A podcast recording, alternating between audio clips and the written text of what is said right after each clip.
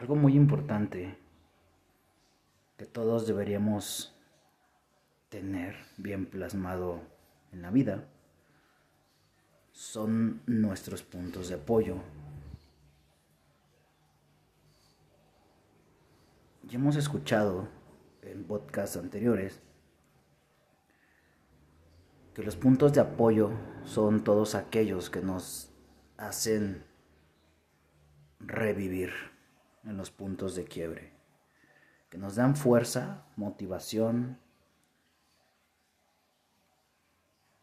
y un segundo, tercero, cuarto aire, en esos momentos donde la vida nos está poniendo una chinga.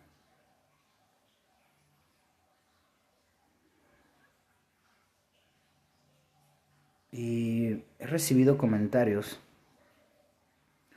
de algunas personas que no tienen idea de cómo comenzar a crear sus puntos de apoyo. Dentro de las mentorías, yo manejo esta fórmula, la cual te explicaré y espero de todo corazón que te sirva.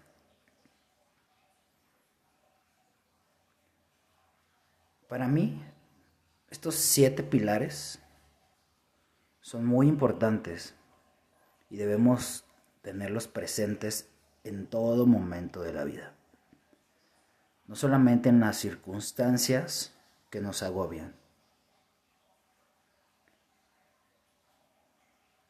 A mí me gusta tomarlo como siete pilares del desarrollo o la evolución. Porque estos pilares practicándolos día a día como un lifestyle, te van a llevar precisamente al desarrollo y la evolución. Además, que serán siete puntos excelentes para salir de un punto de quiebre. El primero de ellos es la independencia. ¿Qué tan independiente eres y puedes llegar a ser en momentos un tanto negativos o muy negativos?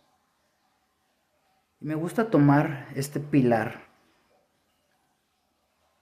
con la enseñanza de algunas culturas, algunas, algunos clanes tomándolo de uno de mis preferidos, que es Palomonte, y que te dice, en la enganga no hay familia. A pesar de ser un clan, a pesar de todos somos uno, debemos de entender que por mucho que amemos a nuestros semejantes, llámese familia de calle, llámese familia de sangre, llámese clan, llámese compañeros de trabajo, etcétera, pareja, padres, hijos. Debemos de comenzar a plantearnos la vida, alejándonos un poquito de los humanitos y entender que todos somos almas independientes. Antes de ser padre, madre, amante, jefe, compañero de trabajo, lo que sea, tenemos una conciencia de alma y tenemos caminos diferentes espiritualmente hablando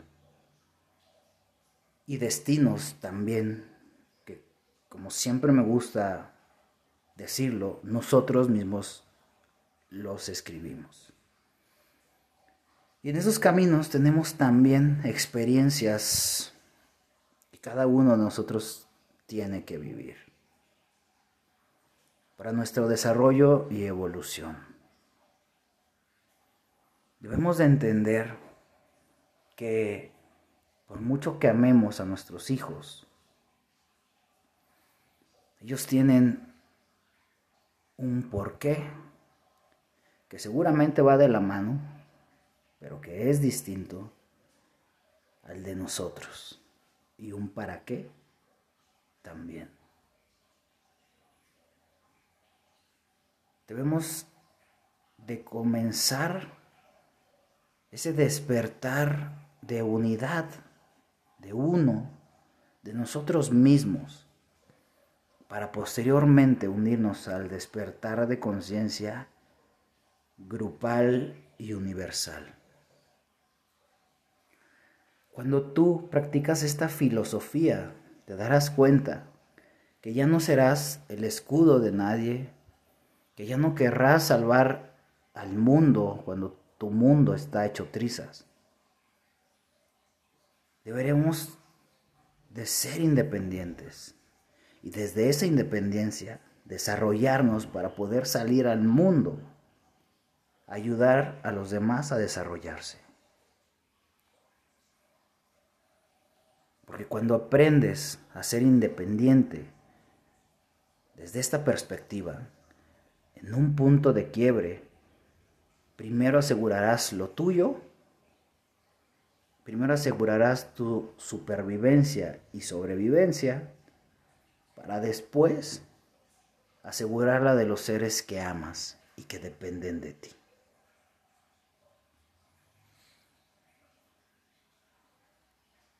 El segundo pilar es la capacidad de relacionarse. Y en la capacidad de relacionarse no me refiero a eres muy bueno hablando con la gente, en todas las fiestas a las que vas, haces amigos nuevos. Me refiero a la capacidad de interactuar con respeto, con empatía, al no dar sin recibir de una manera saludable, no de una manera egoísta. De dirigirte con autorrespeto hacia todas tus relaciones humanas.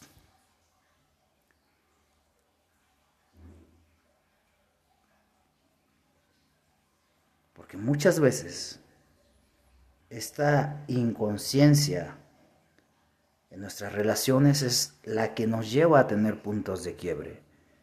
Tengo un punto de quiebre económico porque ayudé a toda mi familia y a mis amigos. Y nadie me ha pagado y nadie me ha respaldado. Y ahora tengo una necesidad. Y me la estoy rifando yo solo. Creo que esa es una típica. Primero aseguro mis 20 pesos que necesito para sobrevivir yo y mi familia. Y si me sobran 3, 5 o 400, adelante. Primero aseguro mi tratamiento y después el de los demás. Porque primero va mi salud, porque soy cabeza de familia.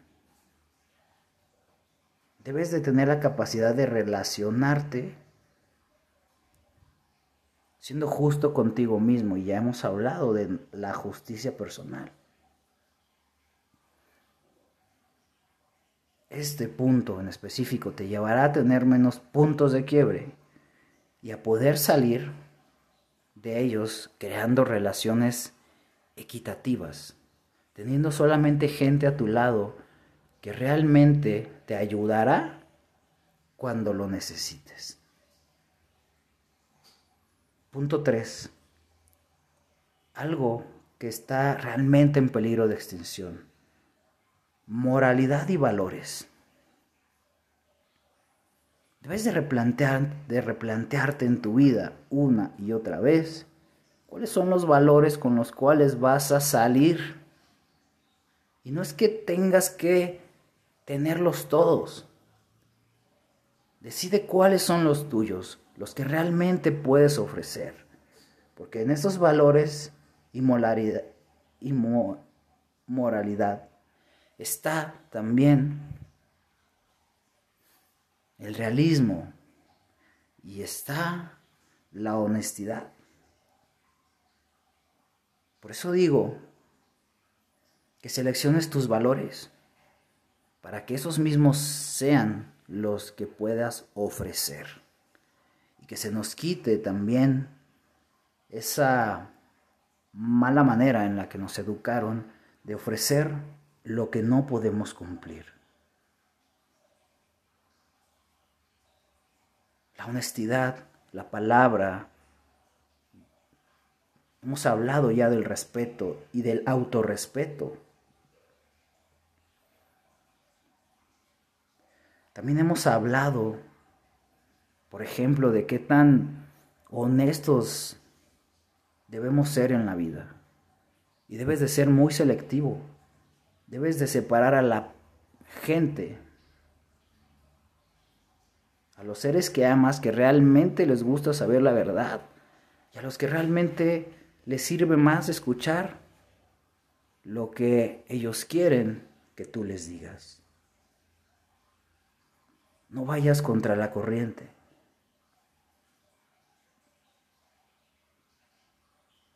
Repítete una y otra vez todos los días qué valores y en qué polaridades los vas a ocupar en tu día a día.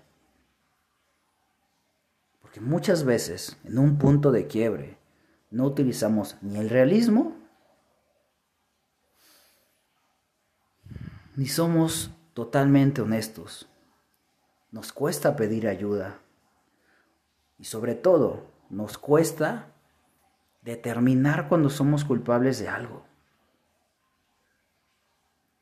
Porque el 90% de la gente va por ahí poniendo solamente su parte de la historia donde son víctimas y no victimarios. ¿Y qué crees? Si alguien te tiende la mano, si alguien te ayuda y se da cuenta que realmente tú eres el culpable, en ese momento va a dejar de ayudarte. No puedes ir por la vida pidiendo ayuda para salir de un punto de quiebre mintiendo. Esta es una muy mala combinación. Ahora tendrás un problema más y un amigo menos.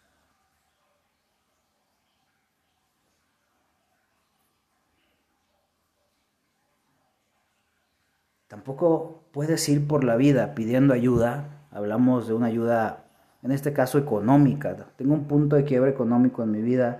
Necesito reinvertir en mi negocio. Y entonces decides que tener un socio te puede ayudar, pero le prometes cosas que no puedes cumplir. O pides dinero prestado u ofreces una, un rendimiento de ese dinero, el cual cuando ya lo tienes tampoco quieres cumplir. Y ahí entra de nuevo la moralidad y los valores.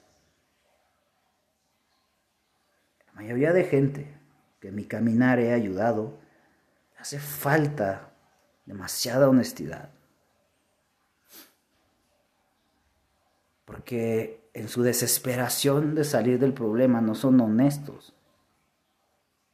Y no te dicen, para lo que gano y lo que tengo que utilizar para sobrevivir, te puedo pagar este dinero en un año. No, te lo pago en un mes.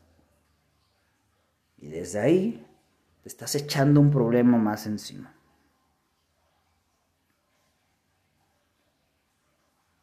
Si tú practicas tu moralidad y valores, cada vez te alejarás más de los vicios, de la infidelidad, de la mentira tóxica. Y por lo tanto, atraerás menos eso a tu vida por ley universal. El siguiente punto es la introspección. Aquel ser que quiere evolucionar todos los días, por lo menos un tantito, debe de tomarse el tiempo de la introspección. Desde hace 10 o 15 años, esto ha sido parte de mi estilo de vida. Me tomo un momento que para mí es sagrado, que puede ser cinco minutos, porque a veces no encuentras tanto, o tres horas en la madrugada, donde te das cuenta de unas cosas bien cabronas y bien profundas de ti, de tu ser, de tu conducta, de tu comportamiento, de por qué mientes, de por qué no puedes tener una alimentación controlada? ¿Por qué tienes ansiedad? ¿Por qué te comes las uñas? ¿Por qué te aburres de las cosas? ¿Por qué no puedes ser fiel a tus ideales o a tu pareja? La introspección es algo en lo que deberías de estar acostumbrado a invertir. Porque es algo de lo que más te va a redituar en la vida, en todos los sentidos. ¿Quieres dinero? Ok.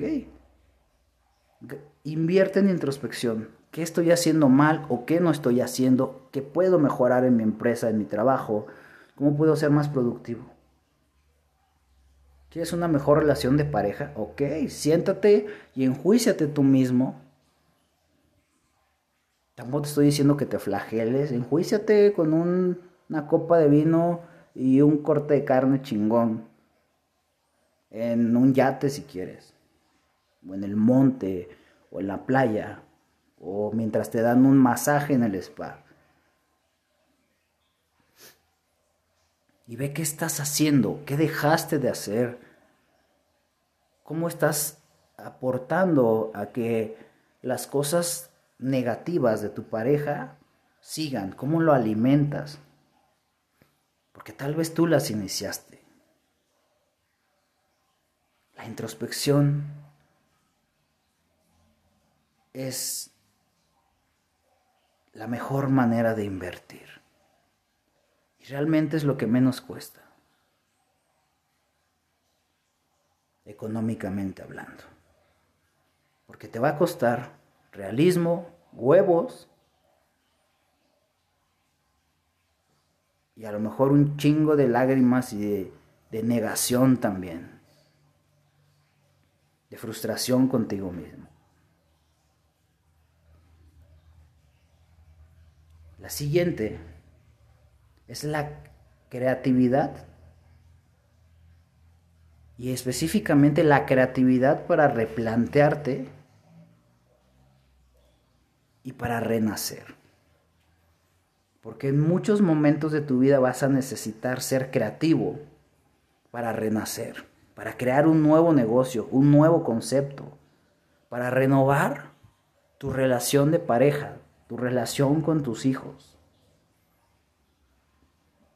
Y esta creatividad de replantearte en un punto de quiebre, los momentos más difíciles de tu vida tienen que ser en chinga. No es que tengas una semana para replantearte. A veces lo vas a tener que hacer en minutos o en segundos. Porque de repente tu empresa que está quebrando y llega una persona y dice, va, güey, yo le invierto, ¿qué pedo? ¿Cómo va a estar el show? Dame tres meses para ponerte un plan de trabajo. No. Si realmente ya hiciste introspección, si realmente en tu moralidad ya eres honesto y realista, en chinga vas a saber dónde están los fallos y qué le puedes ofrecer. En minutos, en uno o dos minutos puedes reaccionar. Y desde ahí te vas a replantear un nuevo futuro, un nuevo plan, Y esta creatividad tiene que ser de la mano con el siguiente y último punto que es el realismo. Todo parte del realismo. El realismo es lo que te va a dejar ver realmente dónde estás parado, las herramientas que tienes para salir de la bronca y por dónde se te está metiendo el agua al barco. Porque tenemos que comenzar a ser realistas primero con nosotros mismos y después con la gente que nos rodea.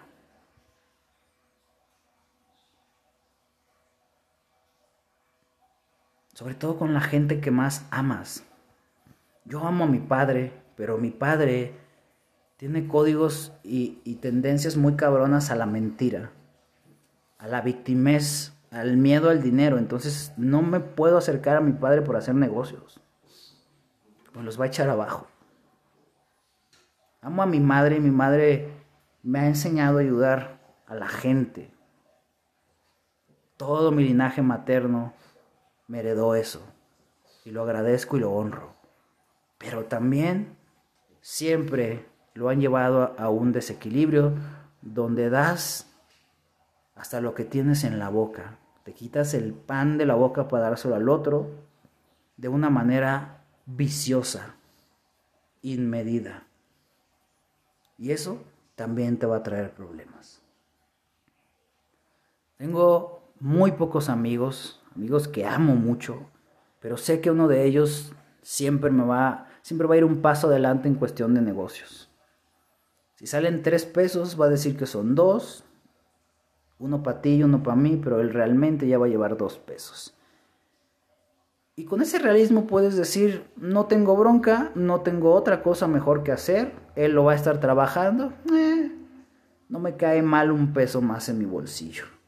Con ese realismo y con ese desapego, es simplemente entendiendo cómo funciona cada quien. Tengo otro amigo, por ejemplo, que también amo mucho y que sé que él es leal que vamos a estar en los peores momentos. Al final venimos del barrio de la calle. Pero sé también que nunca es 100% honesto. Y tampoco tengo problema con ello. Porque lo estoy partiendo desde el realismo. Tengo alumnos en, muchos ámbitos de lo que hago que sé que tienen el potencial, pero no tienen la disciplina. Y al principio quería hacerlo de una manera militarizada. Güey, si no le chingas ya no, ya, no te, ya no te llevo. Y si no le chingas ya no te doy mentoría. Y si no le chingas, ya valiste madres aquí. Pero después dije, ¿para qué me voy a contaminar? Vamos a dejarlos que fluyan a su ritmo, porque al final de cuentas las ganancias son para ellos todo eso, todos esos pesares, que vamos a, todos estos puntos, te van a ayudar a quitarte esos pesares, esas cargas bien cabronas que traes, esas programaciones, si sabes mezclarlos. Por ejemplo, si tú mezclas el punto 1 con el punto 7, es ahí donde vas a soltar las cosas que, según tú, te cagan de los demás. Porque vas a entender que Él así se diseñó desde antes de entrar en carne y hueso. Y vas a verlo con realismo y empatía, que entra dentro de los valores y la moralidad. Está bien, me caga que mi hijo no sea tan disciplinado como yo. Pero entonces, lejos de vivir una batalla por el resto de tu vida con él y, y, y, hacer hasta lo imposible porque sea como tú, tienes que entender que él no va a venir a ser como tú. Su misión en esta vida no es venir a complacerte ni ser como tú. Y seguramente seguirá tus pasos, pero no todos. Debes de entender que es un alma libre e independiente, antes de ser tu hijo. Ya después de eso es tu hijo. Y entonces eres realista y dices, está bien, este cabrón no es disciplinado. Bueno, vamos a ayudarlo, vamos a ayudarle yo, que soy el más, por así decirlo, capaz e inteligente. Si tu hijo todavía es pequeño, aclaro, muchas veces nos dan la vuelta y nos meten una chinga. Mejor voy a ayudarle a que encuentre su manera de ser disciplinado. Y esto pasa también con el orden, ¿eh? bien cabrón. Porque hay una frase que a mí me gusta decir mucho que tu orden no es mi orden.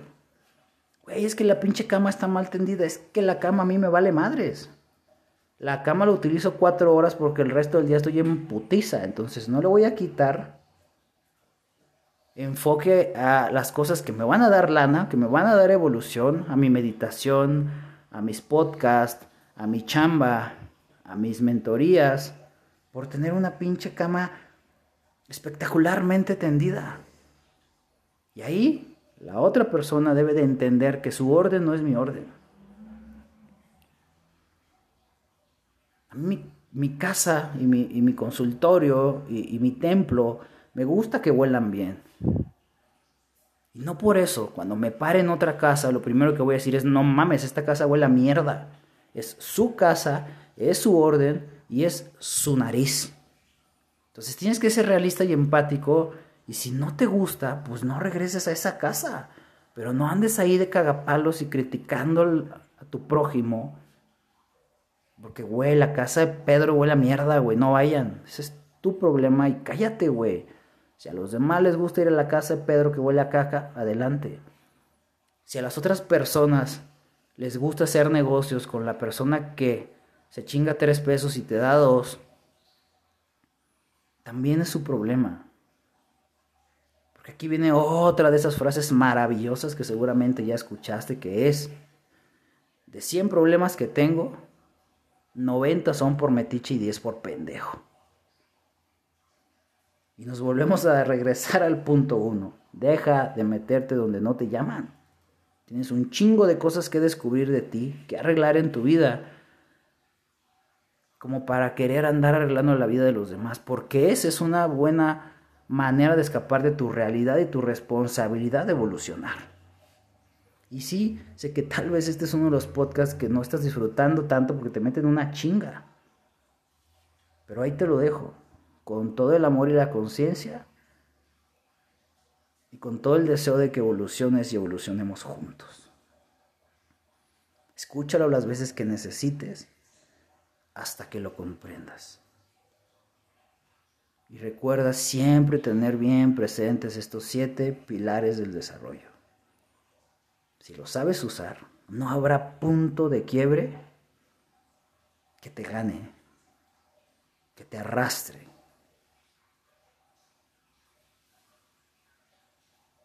Y una vez que tienes identificado esto, quiero aclararte que no te va a servir de ni madres si lo aprendes, lo desarrollas y lo guardas en tu cajón de todas esas cosas que aprendiste en la vida y que no utilizas nunca. Tienes que hacerlo parte de tu lifestyle. De practicarlo todos los días. Y de tenerlo bien presente. Porque recuerda que la sabiduría no es saber, es hacer.